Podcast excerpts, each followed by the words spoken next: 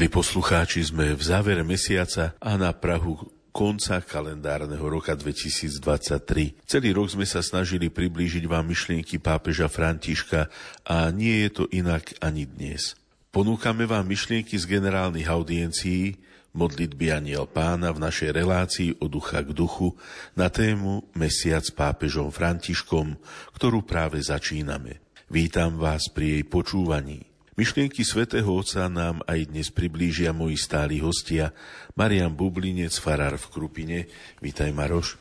Ďakujem pekne.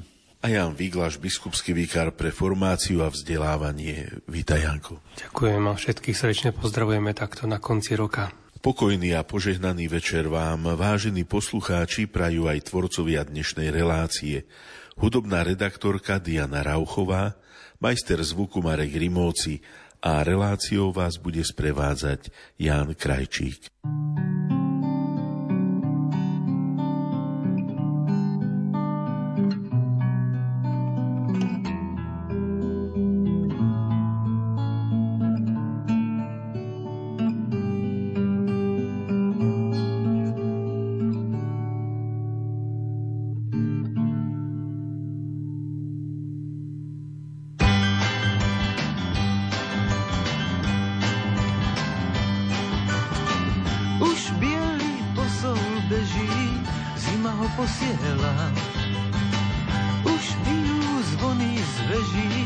kolega zazněla a z neběž vrúcne sneží, jak z krídiel aniela.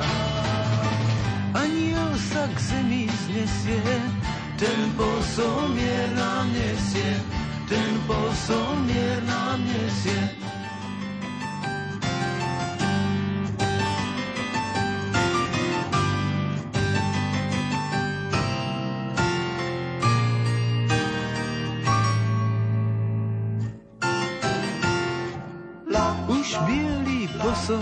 beží, zima ho posiela. Už bijú zvony z veží, koleda zaznela. A z nebies vrúcne sneží, jak z krídiel aniela. Aniel sa k zemi znesie, ten posol je na nesie, ten posol je na nesie, ten posol je na pozor mnie na mnie zje, ten pozor mnie na mnie zje, ten pozor mnie na mnie.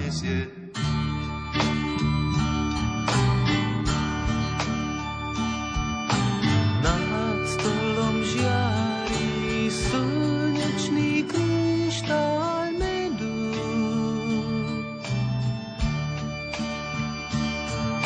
Smiech v detskej tvári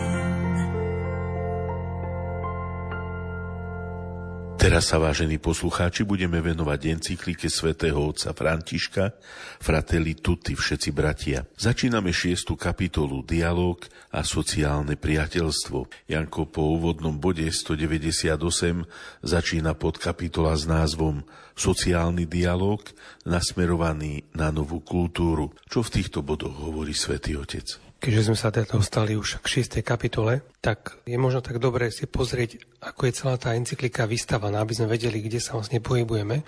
Že tie prvé časti boli zamerané na to, aby Svetotec spomenoval, v akom svete žijeme, aké tiene bolesti má tento svet. A potom postupne prechádza cez aj biblickú reflexiu, najmä o cudzincovi na ceste, o podobenstvo milosrdnom Samaritánovi. Prichádza k tomu, ako robiť tento svet lepším ako sa všetci môžu stať bratmi.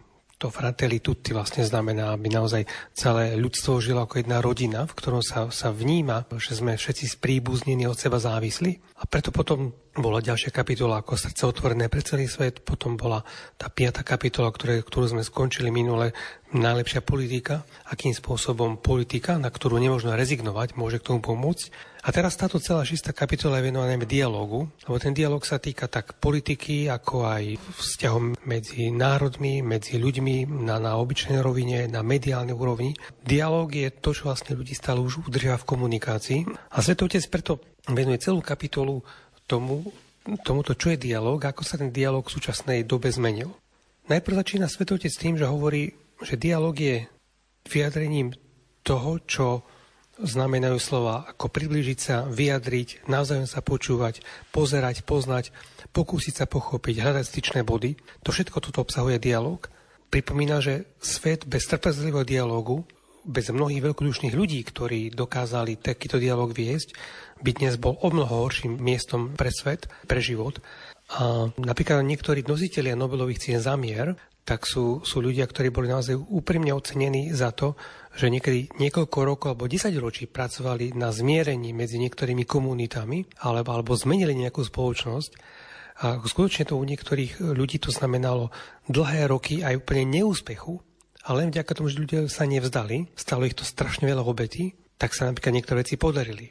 A tu má Svetovič takú jednu zaujímavú poznámku hneď ešte v úvode tejto kapitoly, že vytrvalý a odvážny dialog sa nedostane do správ ako zrážky a konflikty a predsa nenápadne pomáha svetu lepšie žiť, oveľa viac, než si to dokážeme uvedomiť. Čiže naozaj to, čo vidíme v médiách, tak často je pravda. Akorát, že je to zvýraznené, niekedy zdramatizované, ale to, čo skutočne hýbe dejinami, tak je práve dialog, ktorý sa odohráva niekedy v tichosti.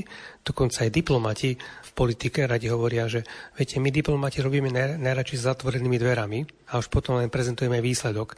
Že to, čo sa niekedy odohráva pred kamerami a pred mikrofónmi, tak je také veľmi tak, také akoby veľká bublina, možno našuchorené, je tam veľa pary, je tam veľa dymu, ale tie skutočné veci sa odohrávajú práve tam, kde treba niektoré veci dohodnúť a to je taký určitý obraz toho, ako naozaj dialog vyzerať, že tam treba hľadať tie styčné body, treba sa snažiť to druhého pochopiť, naozaj zistiť, kde má možno naozaj aj slabé stránky a tie nezneužiť, ale práve využiť prospech spoločného dobra. A potom tie ďalšie už časti, ktoré nasledujú, napríklad aj sociálny dialog nasledovaný na novú kultúru, ako je názov prvej podkapitoly, hovorí o tom, že, že krajina rastie vtedy, keď je rôzne kultúrne bohatstva vedú konštruktívny dialog.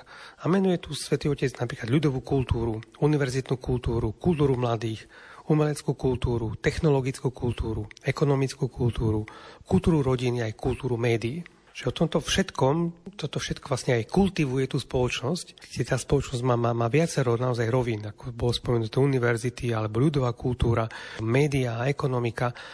Ale všade tam, kde sa to usiluje túto spoločnosť kultivovať, tak sa potom vedie dialog a to všetko môže pomáhať spoločnosti. A potom v bode 200, v tejto šistej kapitole, má niečo veľmi trefné, mimo, čo niečo mimoriadne vystihuje to, v akej dobe žijeme. Dialóg si často zamieňame s niečím úplne odlišným, a to s horúčkovitou výmenou názorov na sociálnych sieťach. Najmä mladšia a stredná generácia, ktorá dnes využíva tie sociálne siete, ako sú Instagram, Facebook, neviem, TikTok, YouTube a, a rôzne takéto sociálne siete, ešte sú, sú aj, aj ďalšie, tak tam práve vidia, že to, o čom hovorí Svetý Otec, že sú to často len paralelne prebiehajúce monológy, ktoré chcú zrejme na seba upútať pozornosť hlučným a agresívnym tónom, ale toto nie je dialog. Ďalej to rozširuje trošku aj na, na, na médiá, že senzácie, chtivé šírenie faktov a vízie v médiách v skutočnosti často bráni dialógu. Prevádá zvyk, že protivníka rýchlo zdiskreditujeme a počastujeme ponižujúcimi nadávkami namiesto toho, aby sme čelili otvorenému a rešpektujúcemu dialógu že naozaj všetci tí, ktorí majú skúsenosť s diskusiami alebo sociálnymi sieťami, tak vedia, koľko je tam urážok, alebo teraz sa tu stalo už takým ďalším už poslovenčeným výrazom hate, čo je z angličtiny nenávisť, rôzne nenávistné komentáre. Toto, to, čo Svetý Otec hovorí, že diskreditácie, ponižujúce nadávky, okamžité útoky, a toto nie je dialog. Že to sú naozaj toto je agresívny monológ dvoch alebo, alebo aj viacerých strán, ktoré čo najhlasnejšie presadzujú svoje názory. A ďalej hovorí, že to opäť vystihuje aj, aj situáciu, ktorú máme my na Slovensku. Nahoršie, že tento jazyk, taký obvyklý v mediálnom kontexte politickej kampane, tak zovšeobecnil, že ho denne používajú všetci. Politici, politici sa tým často netaja, že, že v rámci politického boja alebo kampane sa používajú tvrdé slova a rôzne silné vyjadrenia. A je také zaujímavé si tak pozrieť, že politici, ktorí sú povedzme v súčasnej koalícii, čo všetko na seba porozprávali, keď boli mimo seba. A potom, keď sú v koalícii, dokážu vyzvihnúť pekné stránky jeden druhého, alebo sa zastať, alebo prípadne zmierňovať to, čo je, to, to čo na, na čo druhý opravnení poukazujú. A oni to považujú za úplne za normálne, že keď je to politický boj, tak tam sa používajú aj silné vyjadrenia, aj tvrdé spôsoby boja. Potom, keď, keď sa dáme dohromady, tak, tak robíme ako nejakú koalíciu, tak ho komunikujeme inak. Potom zase robíme kampaň, zase zase budeme na seba útočiť. A tu Svetotec hovorí, ale toto sa presunú aj do normálnych kontaktov, do, do bežnej komunikácie. Tak je to bežné v, v politike, ale ani tam to nie je normálne. A preto ďalej Svetý Otec hovorí, že nemám na mysle len vládu, ktorá je práve pri moci. Takáto manipulatívna moc môže byť aj ekonomická, aj politická, mediálna, dokonca aj náboženská, alebo akéhokoľvek druhu. Vidíme, ako aj u nás dokonca náboženský slovník, alebo aj ľudia, ktorí sa otvorene hlásia ku kresťanstvu ako konzervatívnym hodnotám, akým spôsobom, niekedy agresívnym spôsobom to presadzujú až tak, že iných znechucujú a nielen znechucujú z politiky, ale znechucujú vyslovene z náboženstva keď tam potom toto vnesú do takéhoto, do takéhoto slovníka. No a ďalej v tom bode 202 potom svetec hovorí, že Nedostatok dialógu prináša sebou to, že sa nikto v jednotlivých oblastiach nestará o spoločné dobro, ale skôr o získavanie výhod, ktoré im poskytuje moc, ku ktorej sa môžu dostať. A vlastne ale tak aj pozitívne hovorí, že hrdinovia budúcnosti budú tí, ktorí dokážu prelomiť túto nezdravú logiku a rozhodnú sa s rešpektom podporovať slovo preniknuté pravdou bez ohľadu na osobné záujmy. Že opäť to sú naozaj hrdinovia budú práve tí, ktorí v takomto agresívnom mediálnom svete sa nebudú uchyľovať k takej, takému tvrdému slovníku a k takejto nenávisnej retorike a takejto kampani, ale budú stále skôr poukazovať na fakty, budú hovoriť pokojne, budú hovoriť silu argumentov nie zvýšeným hlasom a ktorí naozaj pôjdu niekedy ako, ako proti súčasnej tendencii alebo súčasnej kultúre, ktorá je niekedy až takou kontrakultúrou. Takže toto sú hrdinovia budúcej doby, pretože len tí naozaj dokážu tú spoločnosť eh, posunúť naozaj k lepšiemu, lebo im ide spoločné dobro a nie o získanie vlastných výhod. Ďakujem ti, Janko. Maroš, ďalšia podkapitola má názov Budovať spoločne. Čo vlastne máme budovať? Skôr je to teda zamerané eh, na to, že samozrejme, že ten lepší svet, alebo teda okolo budovať, ale je to zamerané na to spoločne. Teda Svetý Otec pokračuje v tom, čo Janko už tak rozprával o dialogu a v podstate ešte posúva tie myšlienky alebo prehlbuje a hovorí, že je ten autentický sociálny dialog, teda aj ten dialog medzi dvomi ľuďmi alebo medzi tak viacerými, ale sociálny to znamená, že v tej spoločnosti sa vedie nejaký normálny, normálny dialog, vzájomné počúvanie sa. Je to schopnosť rešpektovať uhol pohľadu iného človeka a akceptovať, že v rámci možnosti obsahuje ten uhol pohľadu nejaké presvedčenie možno aj nejakej väčšej sociálnej skupiny, teda že vedieť sa vzájomne tak počúvať. A Svetý Otec ale takto tu pekne upresňuje a zdôrazňuje, že my v tom vzájomnom počúvaní a v tom dialógu sa snažíme pochopiť toho druhého, ale pochopiť to neznamená, že zahodím vlastné presvedčenie. Aj vtedy ho chápem, alebo snažím sa pochopiť, ak jeho presvedčenie nemôžem prijať za svoje. Vo dialógu nejde o to, aby som nejak v kuse menil svoje presvedčenie, v dialógu ide o to, aby som aby som sa snažil prijať a pochopiť jeho pohľad a svoje presvedčenie si tak podržať. to ma tak napadlo, že to tak jeden manžel povedal, že ja s manželkou si vymieňame svoje názory, ja prichádzam so svojím a odchádzam z jej. Takže nejde teraz o to, že by sme prišli so svojím názorom a odišli s názorom toho druhého, ale niekedy áno, keď má pravdu, tak prečo nie? Ale je veľmi dôležité, aby sme vedeli pochopiť a prijať tie jeho. Tak sa potom dá možno, že prehlbiť a, a možno poukázať na nejaké chyby, medzery v našej strane, v jeho strane a tak sa posúvajú veci dopredu. Dá sa to vtedy, ak sa verejná diskusia, ak sa tejto verejnej diskusii dáva priestor, ktorý, kde sa nemanipuluje ani sa nezahmnievajú informácie a je to taký trvalý stimul k tomu, že sa snažíme teda pochopiť hlbšie toho druhého. Teda to je dôležité, nemanipuluje sa a nezahmnevajú sa informácie, lebo toto sú veľmi veľké nebezpečenstva, polopravdy, klamstvá, manipulácie, zahmnievanie, nepovie sa presne, povie sa jasne a to samozrejme, že bráni k tomu, aby sa rozvíjal sociálny dialog. Svetý Otec potom ešte hovoril aj o tom, že je veľmi dôležité, aby aj vo špecializovaném, vo vedeckom svete, vo vedeckom rozvoji a vo vedeckom svete sa viedla komunikácia medzi vednými disciplínami a je, je dosť veľké riziko, keď by sa vedecký pokrok považoval za jediný možný prístup na pochopenie určitého aspektu života. Teda, že, že sa pozeráme na tie veci, že či to má vedecký pokrok, alebo iba z jednej, lebo je veľa vedných disciplín a keď sa na ňu pozeráme iba z nejakej takej istoj empirickej skúsenosti a že všetko, čo dám do skúmavky, tak môžem preskúmať čo nedám do skúmavky, tak nemôžem preskúmať, ale teda to už nepovažujem za správne alebo pravdivé. Problém je ten, že do tej skúmavky sa ne, nezmestia tie veci, ktoré sú najdôležitejšie v živote, ako dôvera, láska, porozumenie. Tie nevieme skúmať v skúmavkách. To je už myšlienka pápeža Benedikta XVI. Ratzingera, ktorý tak zdôrazňoval aj ten pohľad iný na pravdu alebo na hľadanie pravdy, nie iba tento vedecký, empirický vedecký, čisto laboratórny. A e, svätý Otec to tak takisto zdôrazňuje, že keby sme sa pozerali na vec iba týmto pohľadom, tak by to bolo veľmi veľké riziko.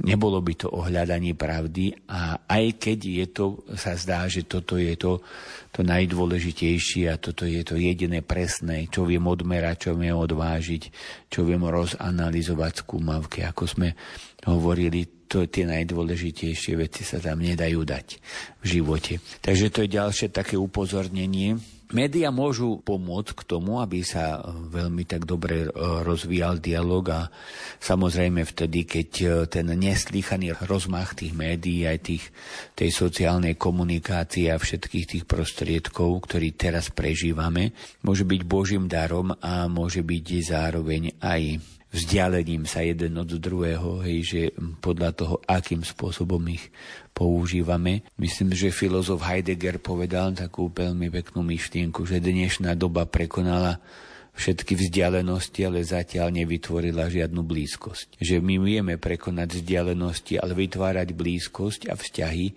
tak to neznamená, že, že to dokážeme len preto, že, ma, že vieme prekonať veľmi rýchlo vzdialenosti, že na to treba ešte ten čas, tú lásku, ten dôveru a teda to vzájomné porozumenie. Ďakujem ti, Maroš. Dáme si teraz údobnú prestávku a po nej začneme ďalší blok našej relácie.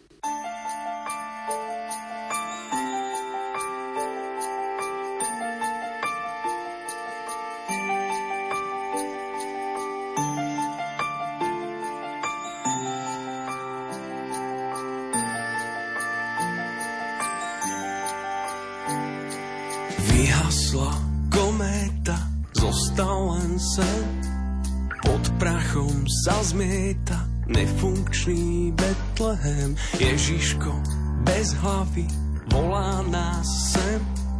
Kto znova opraví nefunkčný Betlehem. Rozsviedme žiarovku, zahazme strach a nielen raz v roku prežíme Vianoce v srdciach.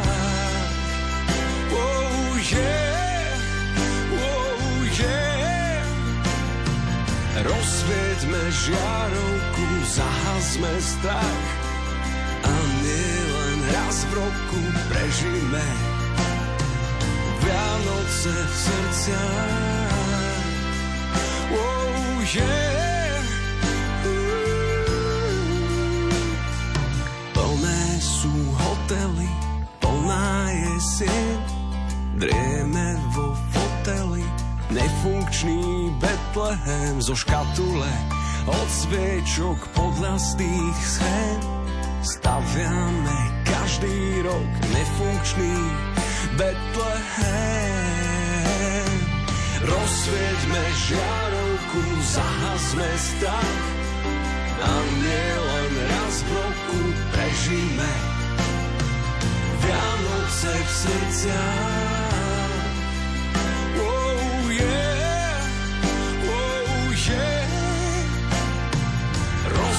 Rozsvieťme žiarovku, zahasme strach a nielen raz v roku prežíme Vianoce v srdciach. Oh yeah. Rozsvieťme žiarovku, zahasme strach a nielen raz v roku postavme dieťatku Grand Hotel v srdciach. Oh yeah, oh yeah. Rozsvieťme žiarovku, zahasme strach a nielen raz v roku postavme dieťatku Grand Hotel v srdciach.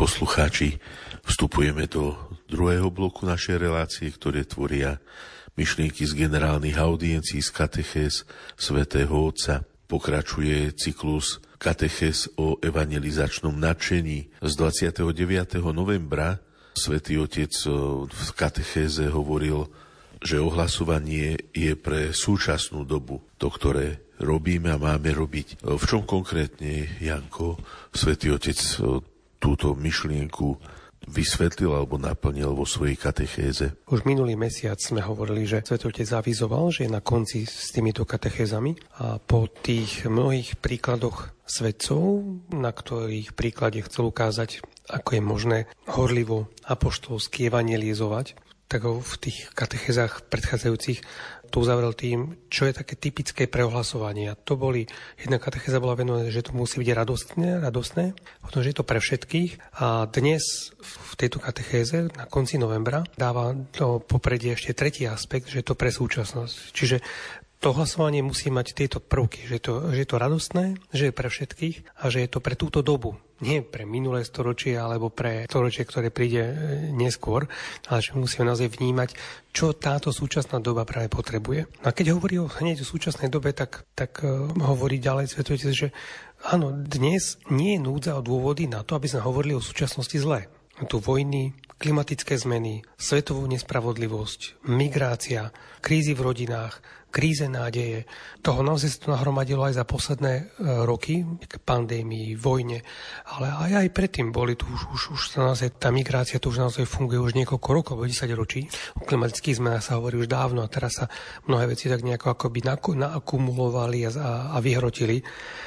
A toto všetko nás sú pravdivé veci a napriek tomu nemôžeme pozerať na túto dobu len, že je tu niečo zlé. Dokonca, keď, na, keď sa na to svetotec pozerá, tak, tak iný duchovný pohľadom hovorí, že, že sme svedkami obrovského technologicko-individuálneho pokroku a dokonca by sme až mohli povedať, že sa nachádzame v prvej civilizácii v dejinách, ktorá sa globálne snaží organizovať ľudskú spoločnosť bez prítomnosti Boha. Sústraďujúc sa v obrovských mestách, ktoré zostávajú horizontálne, aj keď majú závratné mrakodrapy. To je veľmi pekná myšlienka.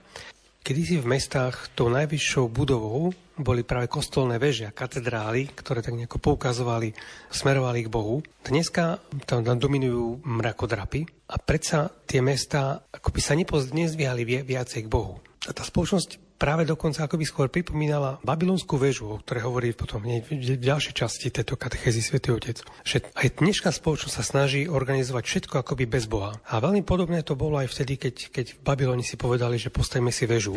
My sa často tak sústredíme pri výklade tej, tej pasáže z knihy Genesis o tom, ako vznikli nové jazyky, ale tam je zaujímavé to, na čo sa Otec poukazuje, že to bol vlastne projekt, v ktorom sa mala obetovať každá individualita produktivite kolektívu. Jednoducho, že potlačí jednotlivca, budeme, všetci budeme rovnakí, budú to hovoriť len jedným jazykom. Že má akoby, to nie len jeden jazyk, lebo to skôr navodzuje to, že si ľudia rozumejú, ale práve naopak to, to sveté písmo chce s tým naznačiť, že nastalo akoby unifikované myslenie. Všetci budú rozmýšľať jedným smerom. A keď Boh vtedy zmiatol jazyky, znovu nastolil rozdiely a tým vlastne vytvoril podmienky na rozvoj jedinečnosti. Čiže my čo vnímame, my vnímame tú rozdielnosť jazykov ako, ako dôsledok hriechu. A ono to naozaj bolo, hej, že, že rozdiely, ktoré chcel Boh, tak to boli napríklad rozdiely medzi mužom a ženou. A to je stále zostáva niečo pozitívne. Všetky ďalšie rozdiely, ktoré nastali, tak boli často v dôsledku hriechu. A napriek tomu Boh aj toto dokázal použiť na to, aby z toho vzniklo niečo dobré. Že tým, že vytvoril, že zmiatol jazyky, vytvoril podmienky na rozvoj jedinečnosti, tam, kde ideológia chcela presadiť jednotvárnosť, tak Boh uživil mnohorakosť. A zároveň pán tým vyviedol ľudstvo z jeho delíria všemohúcnosti, že správne si pomník potom Sveté písmo hovorí, že Boh sa musel pozrieť akoby z výšky, že čo, čo to tu tí, tí ľudkovia, tí, tí, tí červíkovia mali, že stvárajú, ktorí si chceli postaviť väžu, ktorá bude siať až do neba. Všade tam, kde, sa, kde si niekto chce postaviť pomník na miesto Boha, kde ho chce nahradiť, tak to sú nebezpečné, odsudzujúce, ničivé ambície. A pán zareaguje tým, že tieto očakávania zmetie. A vlastne tým ale zabráni ďalšej katastrofe. Čiže neraz aj to, čo my vnímame ako nejaké zlé, tak je, je práve určitý ťah, ktorý Boh použije na to, aby zabránil možno ešte väčšej katastrofe. To nie je, že by on teda plánoval nejaké to zlo. To zlo, ktoré vyplýva z díčného hriechu a z toho, ako človek chce nahradiť Boha, tak Boh dokáže ešte to zlo, ktoré človek niekedy robí, robí vedome, použiť na to, aby vlastne zabránil ešte väčšej katastrofe. No a potom na základe tohto pohľadu na Sveté písmo, na, na babylonskú väžu a v, tie, v tom porovnaní s súčasnou dobou Svetý Otec hovorí, že aj dnes namiesto bratstva a pokoja sa súdržnosť zaklada na ambíciách, nacionalizme, homologizácii, technicko-ekonomických štruktúrach, Mnoho to všetko navodzuje, navodzuje také presvedčenie, že Boh je bezvýznamný a zbytočný. A to nie preto, že by sa človek nemal usilovať väčšie poznanie, ale problém je to, že to chce urobiť kvôli väčšej moci. A toto je vždy veľmi silné pokúšanie, ktoré preniká aj do dnešnej kultúry. No a tu sa potom svetuje zvracia k svojej prvej exhortácii Evangelii Gaudium, hovorí, že evangelizácia musí predstavovať nové spôsoby nadvezovania vzťahov s Bohom, s ľuďmi aj so životným prostredím. Musí oživiť základné hodnoty. Človek môže ohlasovať Ježiša len tak, že rozumie kultúre svojej doby, to neznamená, že, hneď, že, že s ňou súhlasí, ale musí rozumieť, aby vedel na ňu, zareagovať. A potom tu má jednu veľmi peknú myšlienku, ktorá veľmi korešponduje s tým, čo sme hovorili aj pri, keď sme rozoberali encykliku Fratelli Tutti, že pravda sa nestáva dôveryhodnejšou preto, že človek prie z vyslovení zvyší hlas, ale preto, že dosvedčuje svojim životom. Keď tu svetec hovorí o evangelizácii, tak hovorí o tom, že to nemôžu byť ani, ani, ani nejaké schémy alebo, alebo nejaké retorické cvičenia, kde potom človek používa agresívny slovník alebo zvyšuje hlas, ale musí to, tú pravdu dosvedčovať svojim životom. A potom hovorí ešte o tom, že apoštolská horlivosť nikdy neopakovanie nadobudnutého štýlu, ale svedectvom. Že to nie je len nejaké kopírovanie niekoho, kto, kto tu v minulosti nejako tu rozbehol veľké diela, ktoré dodnes prežívajú, alebo to je nadobudnutie určitého štýlu, ktorý celý život opakujeme. Že nie, že stále potrebujeme byť živí a možno aj meniť ten spôsob, ktorý sme doteraz používali. Ale základom je to, aby, aby sme vlastne išli medzi ľudí. Evangelizovať neznamená súdiť niekoho z diálky, ani stáť na balkóne, kričať meno Ježiš, ale ísť do ulic, ísť tam, kde ľudia žijú, navštevovať priestory, kde ľudia trpia, pracujú, študujú, uvažujú, obývať kryžovatky, čiže tam všade, kde sa ľudia stretávajú alebo kde na, na seba narážajú, práve tam treba ísť. Aj záver tejto katechézy Svetoj hovorí, že treba postaviť na kryžovatky dnešnej doby lebo opustiť ich by uchudobnilo evanielium a zredukovalo církev na sektu. Ale viac ako chcieť obrátiť dnešný svet, potrebuje obrátiť pastoráciu. Takže k tomuto slúžili všetky tie katechézy. Sme vlastne tak trošku na konci. Ešte, ešte nám zostali dve, ktoré sú úplne záverom celého tohto cyklu kde sa Svetotec snažil upriamiť pozornosť na to, že všetci sme povolaní svedčiť, ohlasovať evanielium a to sa nedá robiť nejakými štruktúrami a človek sa potrebuje stretnúť s Kristom, prípadne pomocou príkladov svedcov, ktorí sa takto s Ježišom Kristom stretli, tak sa nimi inšpirovať, aby sme pre súčasnú dobu a kultúru našli aktuálny jazyk, ktorému dnešná doba porozumie a ktorým dokážeme približiť Ježiša a hodnoty Evanielia aj dnes. Ďakujem ti, Janko. 6. decembra odznela ďalšia katechéza z cyklu o evangelizačnej horlivosti. Maroš, e, čo v tejto katechéze Svetý Otec hovoril? Svetý Otec pokračoval v, tej, v, tej, teda v tých myšlienkach, ktoré aj Janko spomínal predo mnou a zdôraznil, že okrem toho, že to posolstvo je tu pre súčasnosť, zamerané na súčasnosť, treba pridať ešte jednu teda podstatnú vlastnosť toho posolstva a že ohlasovanie sa musí diať v duchu svetom. Teda je to tá posledná, ale najd, dá sa povedať najdôležitejšia vlastnosť toho ohlasovania, pretože je treba, aby posolstvo bolo radostné, vierohodné, aby bolo plné svedectva, aby bolo univerzálne, aby bolo aktuálne. Ale bez Ducha Svetého je každá horlivosť márna a poštolsky nepravá a neprinášala by nikdy takéto to ovocie, ktoré by mala priniesť. Evangeliu Gaudium, svätý Otec hovorí, som napísal, že Ježiš je prvý, najväčší hlásateľ Evanielia. Teda prvé miesto pri každom ohlasovaní patrí samotnému Bohu. Čiže je to prvenstvo Ducha Svetého, aj podobenstvo, ktoré prináša svätý Marek vo svojom Evanieliu, to je také veľmi pekné, zaujímavé, že človek hodí semeno do zeme a či spí alebo vstáva, v noci vodne to semeno stále klíči, rastie a on o tom ani nevie. Čiže je to také veľmi pekné vyjadrenie toho, že necíťme sa až taký dôležitý, nezávisí to od nás, teda môžeš si aj pospať, môžeš byť aj hore, ale to semeno bude klíčiť a bude rásť. E, to je taká veľká útecha a, a veľká pomoc pri tom ohlasovaní. Na druhej strane Svetý Otec upozorňuje na to, že je dôvera v toho Ducha Svetého a to, že semiačko bude rásť aj samé od seba, neospravedlňuje našu pasivitu, že niekto by si mohol povedať, čak Dobre, teraz už je to tak v poriadku, ale v čom spočíva aktivita? My nie v tom, že by sme urýchlili rast toho semena, nedá sa to spraviť tak, ako ten sedliak ktorý, v tom príbehu, ktorom sa hovorí, že sa mu zdalo, že to obilie pomaličky rastie, tak ho chodil poťahovať každý, každý deň, až potrhol všetko od koreňa a nemal nič. Čiže toto nie je naša aktivita, ale naša aktivita je v čom? Je v príprave toho poľa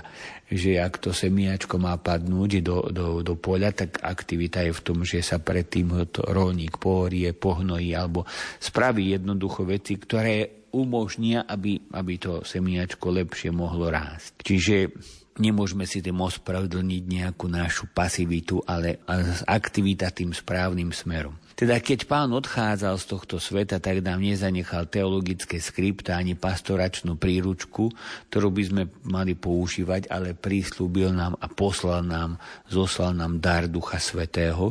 A dar Ducha Svetého by sa mal prejavovať potom v takých dvoch osobitných veciach, to je tvorivosť a jednoduchosť. Tvorivosť znamená to, že by sme v tomto svete, v ktorom ohlasujeme evanielium, tak v tomto svete je veľmi dôležité, aby sme sa nedali znechutiť, pretože všetko okolo nás hovorí o tom, že to evanielium ľudia nepotrebujú a, a že my s ním prichádzame síce takou ponukou, ale tá odpoveď dnešného človeka je tá, že ja som tú ponuku už možno aj počul a už som ju aj zavrhol. Teda tá nová evangelizácia je o to zložitejšia, že prichádzame mnoho razy k ľuďom, ktorí majú nejaký pojem a chodili na náboženstvo v škole a tak a teda sú takí, že niečo som už o tom počul, ale mne to netreba. Ja, mne to už o tom rozprávali Ale Svetý Otec hovorí, že nesmieme sa dať znechutiť, ani sa nedať uzavrieť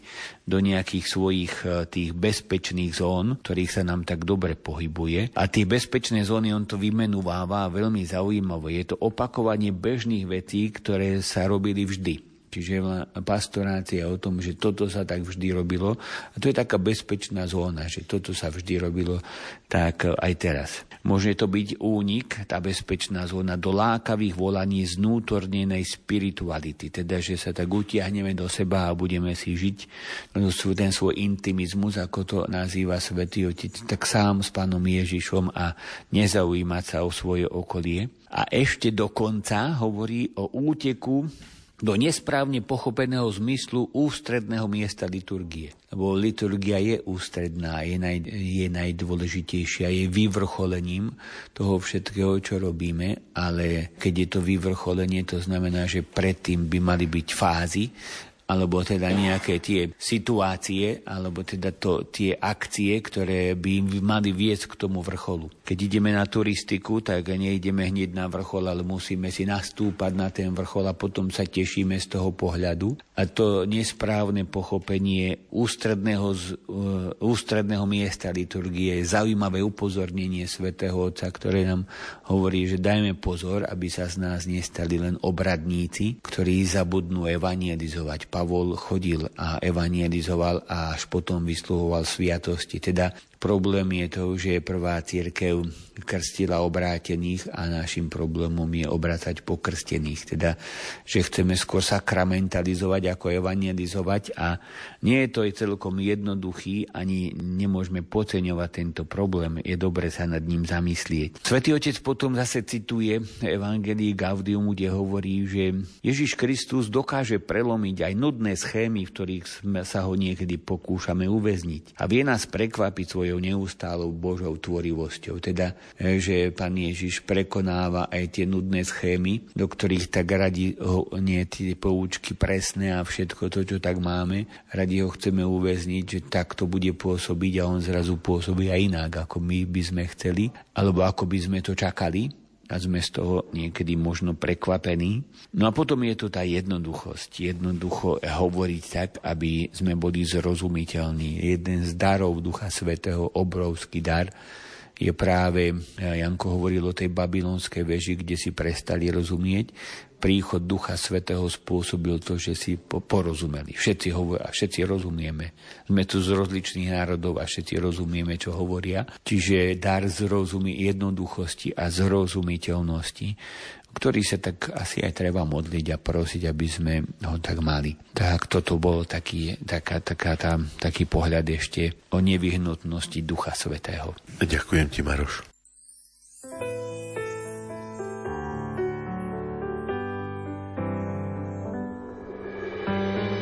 Kto nás to síti slovom čistej nehy, kto kladie most a približuje brehy,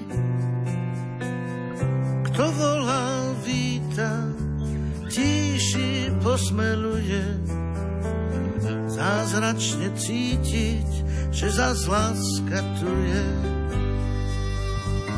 Kto sama pýta, či mám to, čo treba, kto k tebe skláňa? Všetky hviezdy neba, kto dáva toľko, aj keď nepýtame, ten, koho Boh dal krásnej svetej mame. Čo to dnes v každom srdci zvoní, odkiaľ je táto krása vôni, čo z veľkých robí deti malé. Vianoce majme v srdci stále. Kto sú tí dvaja, čo nám hľadia z očí? Chvíľu syn, chvíľu matka, to pocit. V každom z nás je kus nájdeného raja. aj poslední sú šťastní, s nimi aj ja. Čo to dnes v každom srdci zvoní? Odkiaľ je táto krása voní? Čo z veľkých robí deti malé? Vianoce majme v srdci stále.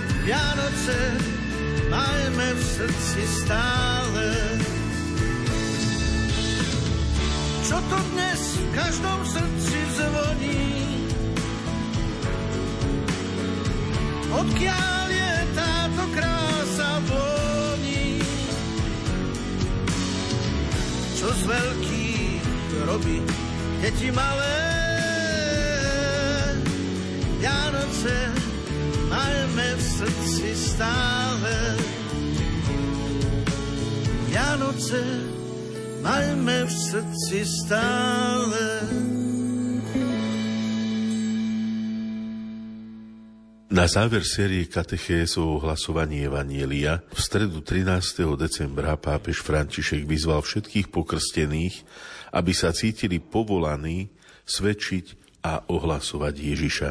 Janko, akými slovami nás pozýva Svetý Otec alebo vyzýva k tomuto svedectvu? Takže je to už úplne posledná katechéza v tomto cykle o ev- evangelizačnom nadšení. A tu sa Svetotec zameral na úrievok z Evangelia podľa Marka, keď Ježiš prišiel k Galilejskému moru do stredu Dekapolského kraja, čiže to bolo územie pohanov, tak k nemu priviedli a prosili ho, aby na ňo vložil ruky. A vieme, že vtedy Ježiš vložil prsty do uší, posnil si ich, dotkol sa mu jazyka, pozdvil oči k nebu a povedal Efeta, otvor sa. A toto je vlastne zmysel celej katechézy, ktorú svetote zakončil celý tento cyklus. Že aj my sme vlastne povolaní otvoriť si uši, ústa, oči, aby sme začali ohlasovať evanielium. V Taliansku je možnosť pri krste, a to svetotec toto, na to otca odvoláva, že tam ten, kto krstí, tak sa dotýka uší a pier tých, ktorí budú pokrstení a hovorí, nech ti Pán Ježiš, ktorý dal hluchým sluch a ním hlas, dopraje, aby si čoskoro začuli jeho slovo a vyznával svoju vieru. Takže toto je tak, tak, taký zmysel aj tohoto výrazu efata, čo je aramejský, ktorý hovorí otvor sa, že aj my, ktorí sme v krste prijali Ducha Svetého, tak sme pozvaní otvoriť sa. A ten, túto výzvu Ježiša odresuje každému vo svojej cirkvi, lebo kresťan musí byť otvorený pre Boží slovo a pre službu druhým. Kresťania, ktorí sa uzavrú, tak skončia vždy zle. To sú ideológovia, ideológovia uzavretosti, z toho sa stáva sekta. To je, to je niečo, čo nedokáže vnímať nielen tento svet, ale nedokáže vnímať ani ostatných bratov a sestry v cirkvi. Čiže opakovanie Svetý Otec viackrát hovorí v tejto katechéze, že kresťan musí byť otvorený pre hlasovanie slova. A vlastne Ježiš na konci Evanielia odozdal svoju misionárskú túžbu. Choďte na kraj sveta, choďte paste, choďte hlásať Evanielium. Takže tým, že sme prijali krst, tak sa aj my musíme cítiť, byť povolaní svedčiť o Ježišovi, ohlasovať ho. No a v závere teda Svetý Otec nielen tejto katechézy, ale celého toho cyklu sa vlastne pýta, že naozaj milujem pána do takej miery, že ho aj chcem ohlasovať. Chcem sa stať jeho svetkom. Beriem si k srdcu ľudí, ktorých stretávam. Privádzam ich k Ježišovi v modlitbe. Chcem urobiť niečo, aby radosť Evanielia, ktorá premenila môj život, urobila aj ich život krajším. Takže celé to vlastne o tom, že ak sa človek otvorí a stretne s Kristom, ono to zmení, tak má obrovskú túžbu toto sprostredkuje aj druhým. Ak toto v sebe nemá, tak buď nie otvorený, alebo sa s Kristom nestretol, alebo obidvoje. Takže tá, tá výzva Efata, otvor sa, je vlastne znovu zopakovanie toho, čo nám zaznelo už pri krste, k čomu sme svojim krstom povolaní, aby sme sa otvorili Duchu Svetému, otvorili si jeho slovu a otvorili sa bratom a sestrám, ktorých stretávame. Ďakujem ti, Janko. Dáme si teraz hudobnú prestávku a po nej budeme pokračovať v ďalšej časti našej relácie.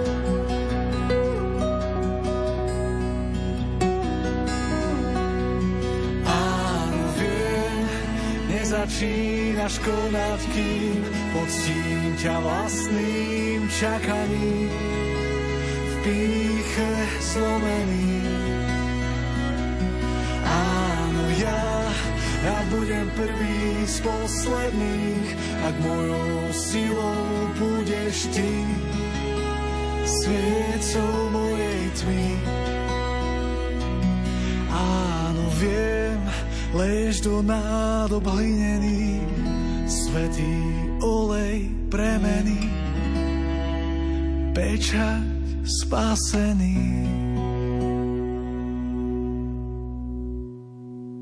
Milí poslucháči, po hudobnej prestávke sa budeme venovať príhovorom svätého otca Františka po modlitbe Aniel pána. Prvá téma, ktorú chceme ponúknuť, odznela na slávnosť Krista kráľa. Maroš, prosím ťa, čo svätý Otec hovoril?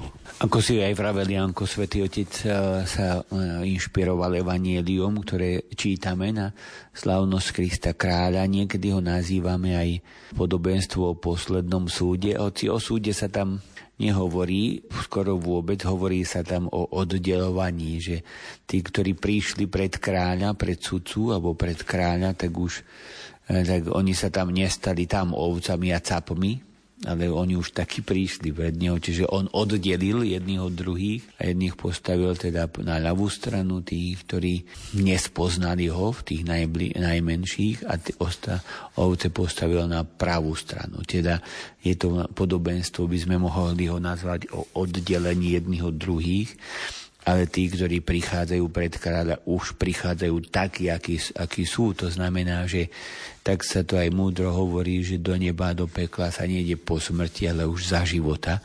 Ideme kde si, smerujeme kde si.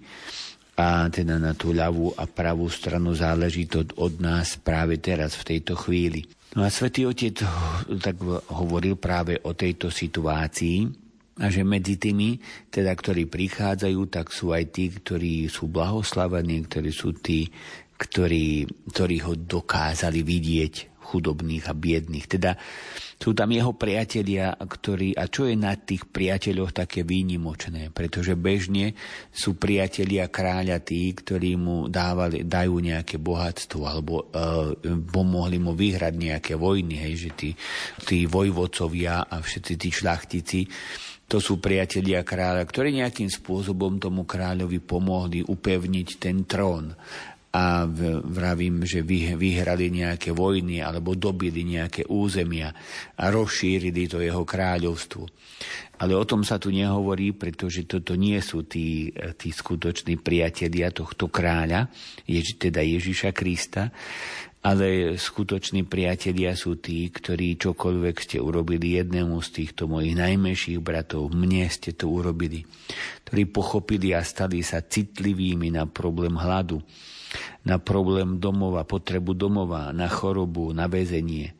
Všetko to sú skutočnosti, ktoré sú žiaľ veľmi aktuálne a sú tu hladní, sú tu bezdomovci, sú tu väznení, sú tu tí, ktorí, ktorí možno, že nepocitujú lásku a na to, aby sme niekomu pomohli, nepotrebujeme robiť nejaké veľké skutky, pretože tam sa hovorí o tom, že dal si niekomu najesť alebo napiť.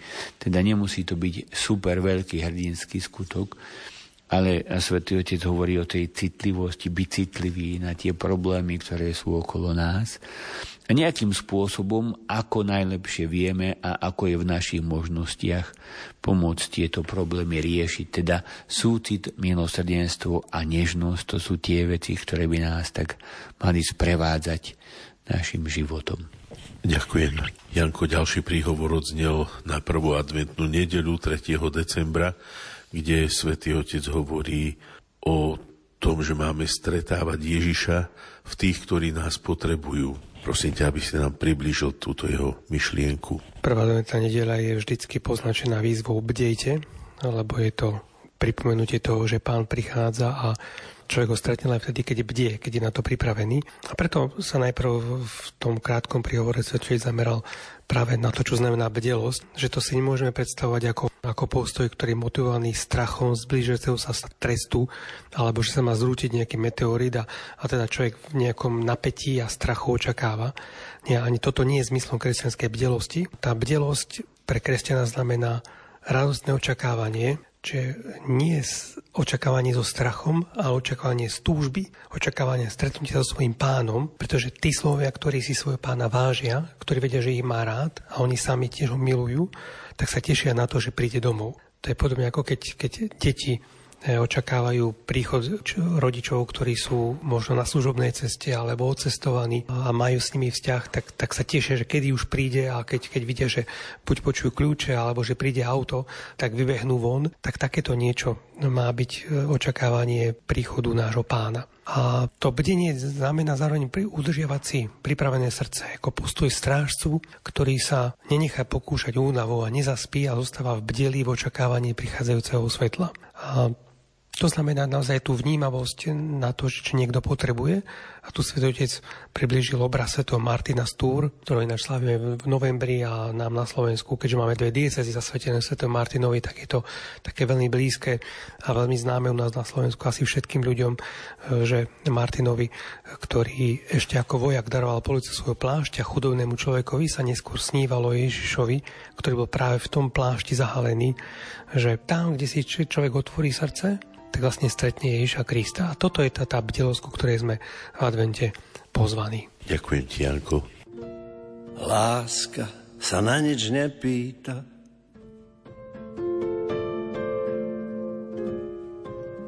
Láska buď je, buď nie je.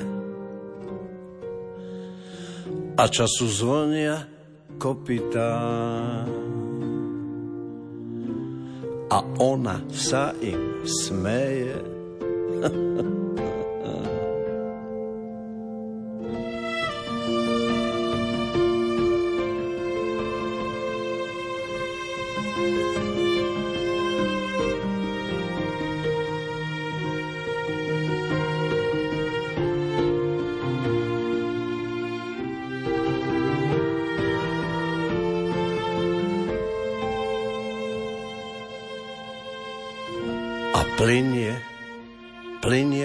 potichu.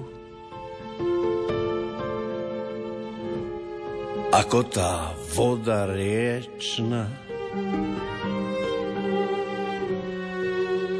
A nie v nej miesta pre píchu.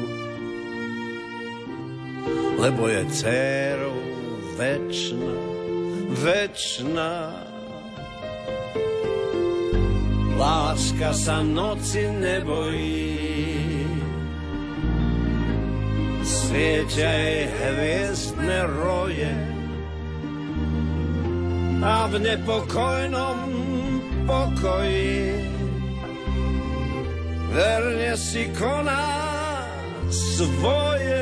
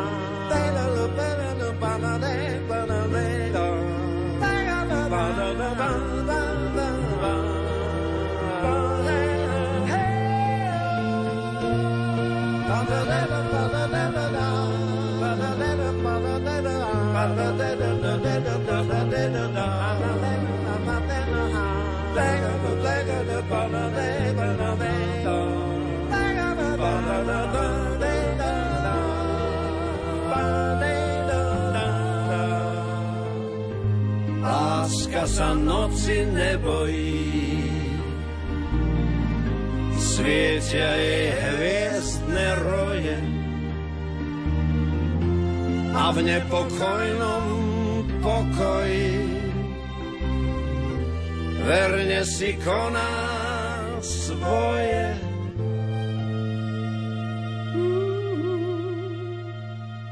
Maroš, ďalší príhovor k modlitbe Aniel pána odznel 8. decembra na slávnosť nepoškvrneného počatia Pany Márie. Pravdepodobne Svetý Otec sa zameral, alebo náš pohľad zameriava práve na Panu Máriu.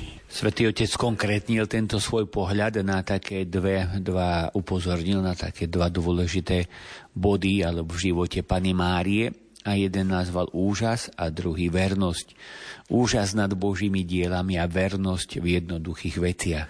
Pozrieme sa na prvý postoj, hovorí svätý Otec, teda na ten úžas, keď aniel hovorí Márii, raduj sa milosti plná Pán s tebou, a panna sa nad týmito slovami zarazila, rozmýšľala, čo znamená takýto pozdrav.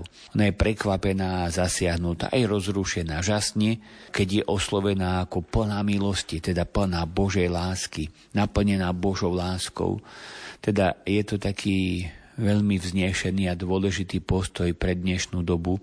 Vedie žasnúť. Svetý Otec sa častejšie k tomuto, k tomuto vracia aj vo svojich dokumentoch, ale hovorí, že nikdy nepovažovať za samozrejmosť veci, ktoré sú okolo nás, oceňovať ich hodnotu, tešiť sa z dôvery, z nehy, zo vzťahov, ktoré máme, a je veľmi dôležité aj svedčiť o tomto úžase, hovoriť o tom, a si tak všímať veci, ktoré sú, lebo da, môžeme si tak všímať tie smeti, ktoré sú okolo nás, aj to zlo, ktoré nás obklopuje a stále o ňom hovoriť a ešte ho tým aj tak podstate upevňovať vo svete, lebo keď o ňom hovoríme, tak ho upevňujeme. Alebo potom je tak dôle, môže byť aj taký postoj, že si všimneme tie nádherné veci a upevňujeme ich tým, že o nich hovoríme, že žasneme. A druhá, druhý postoj Pany Márie je každodenná vernosť dobru.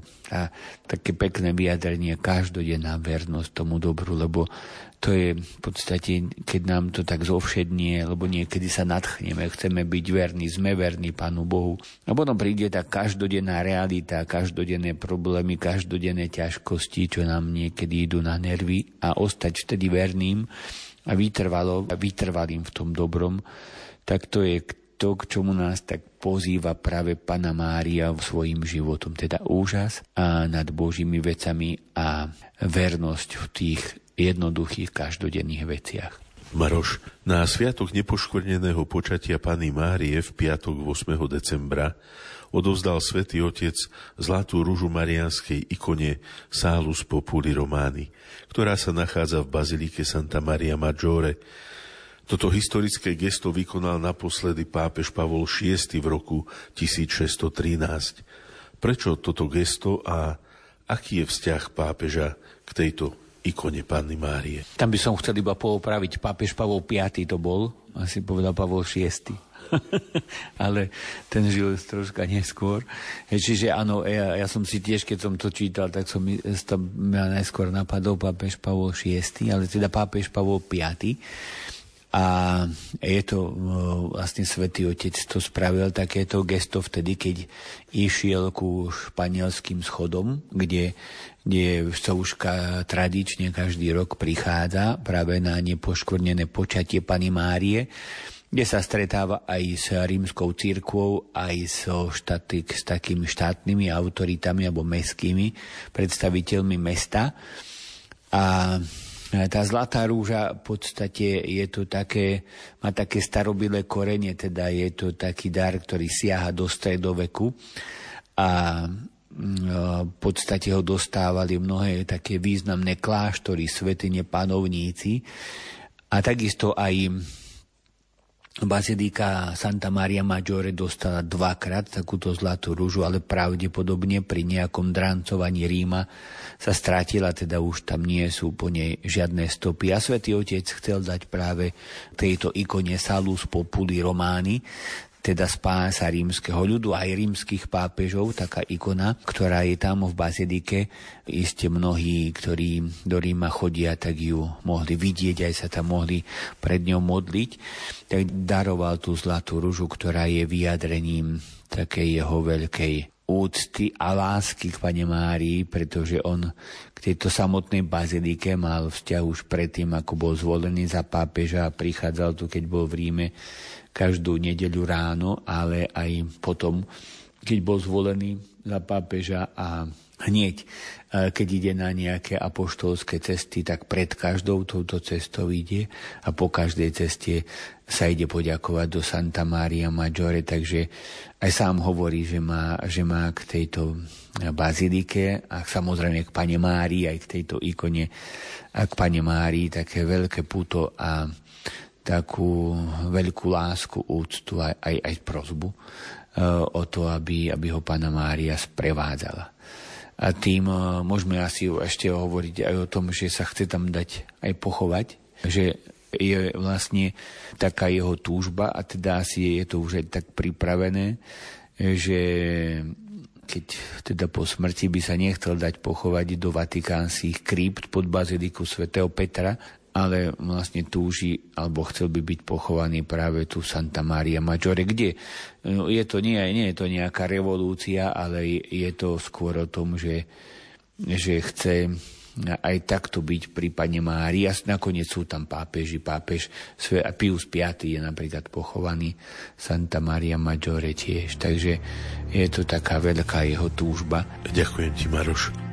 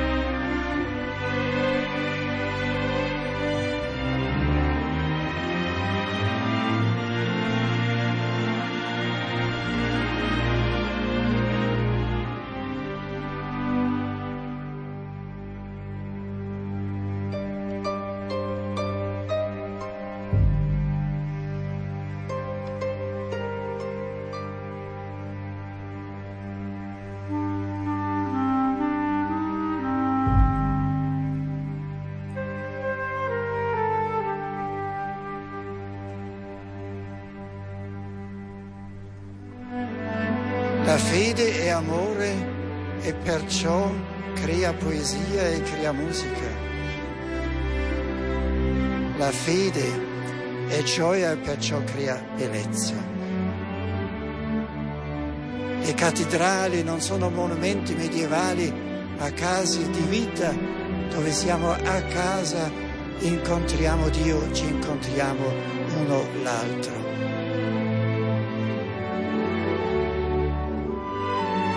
Grande musica, il gregoriano o Bach e Mozart, nella Chiesa non sono cose del passato, ma vivono nella vitalità della liturgia della nostra fede. Se la fede è viva, la cultura cristiana non diventa passato, ma rimane viva e presente. E se la fede è viva, anche oggi possiamo rispondere all'imperativo che si ripete sempre di nuovo nei salmi.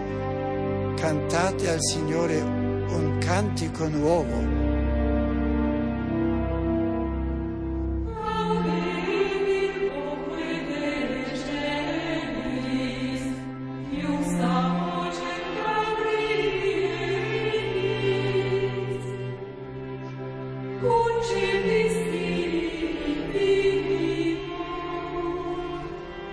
Janko,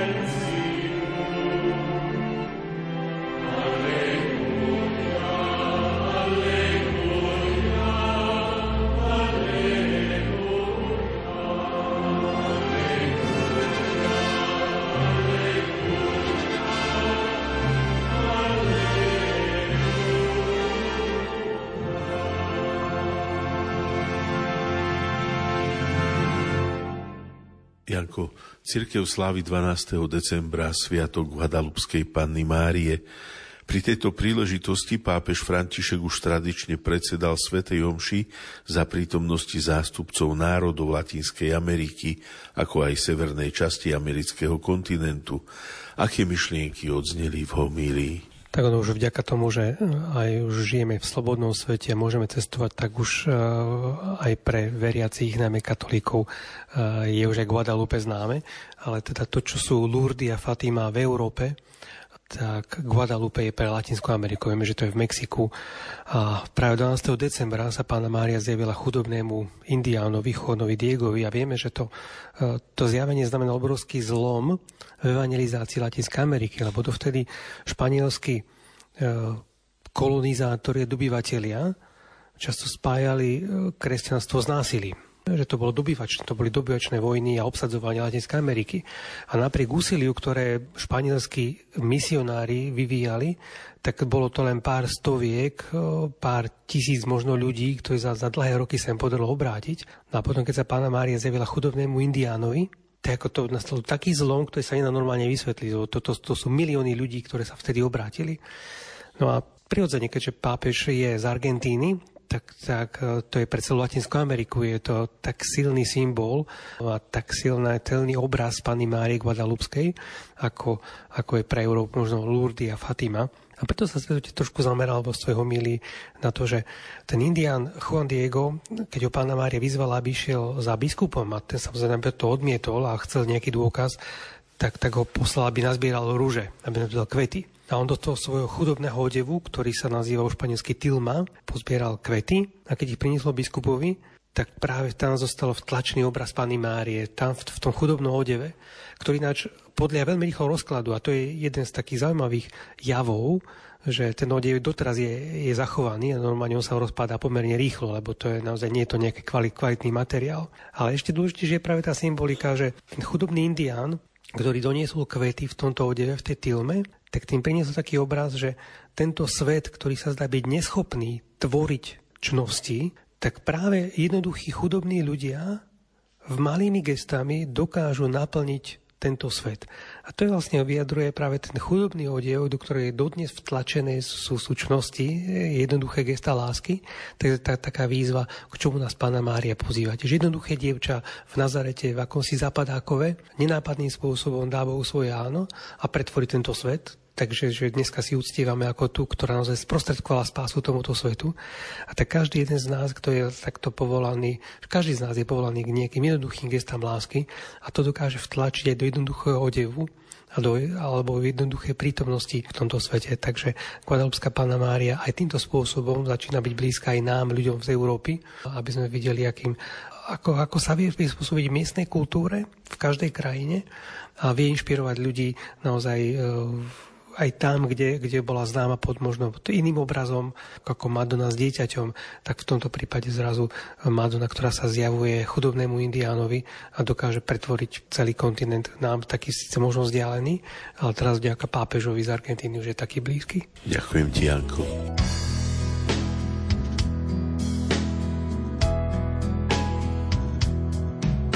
Maria de Nazaré Maria me cativou, fez mais forte a minha fé e por filho me adotou. Às vezes eu paro e fico a pensar e sem perceber me vejo a rezar. Meu coração se põe a cantar pra Virgem de Nazaré. Menina que Deus amou, escolheu da mãe de Jesus, o Filho de Deus, Maria que o povo inteiro elegeu, Senhora e Mãe do céu. Ave Maria, Ave Maria, Ave Maria, Mãe de Jesus, Maria que eu quero. Maria do puro amor, igual a você ninguém, mãe pura do meu Senhor. Em cada mulher que a terra criou, um traço de Deus Maria deixou, um sonho de mãe Maria plantou, pro mundo encontrar a paz. Maria que fez o Cristo falar Maria que fez Jesus caminhar, Maria que só viveu para seu Deus, Maria do povo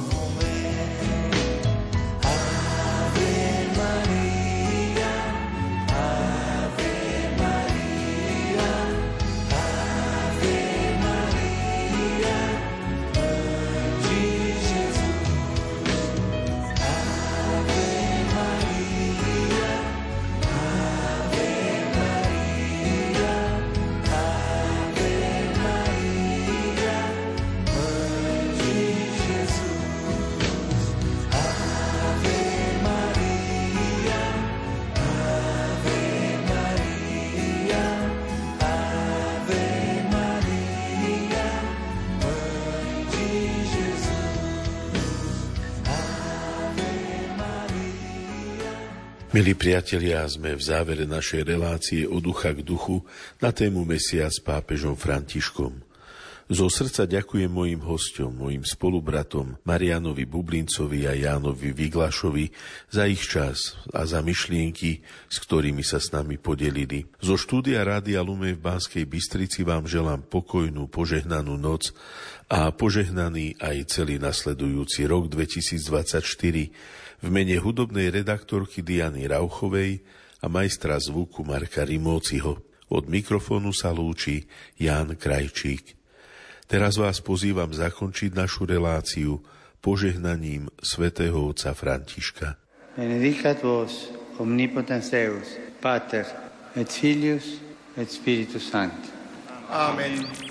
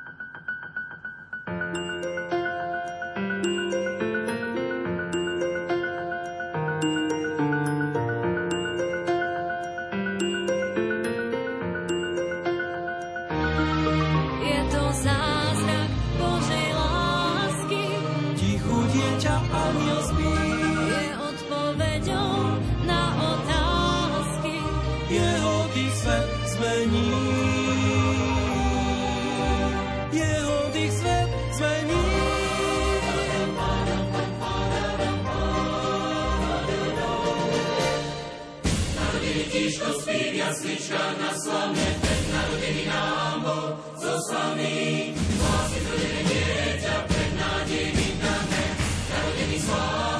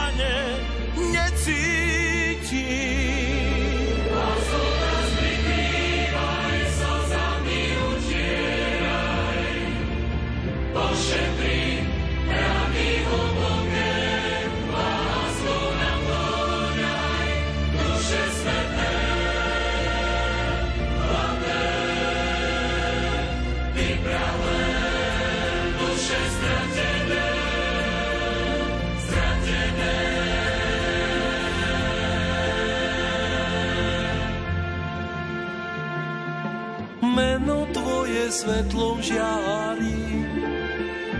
Tancom snivým ťa chválim.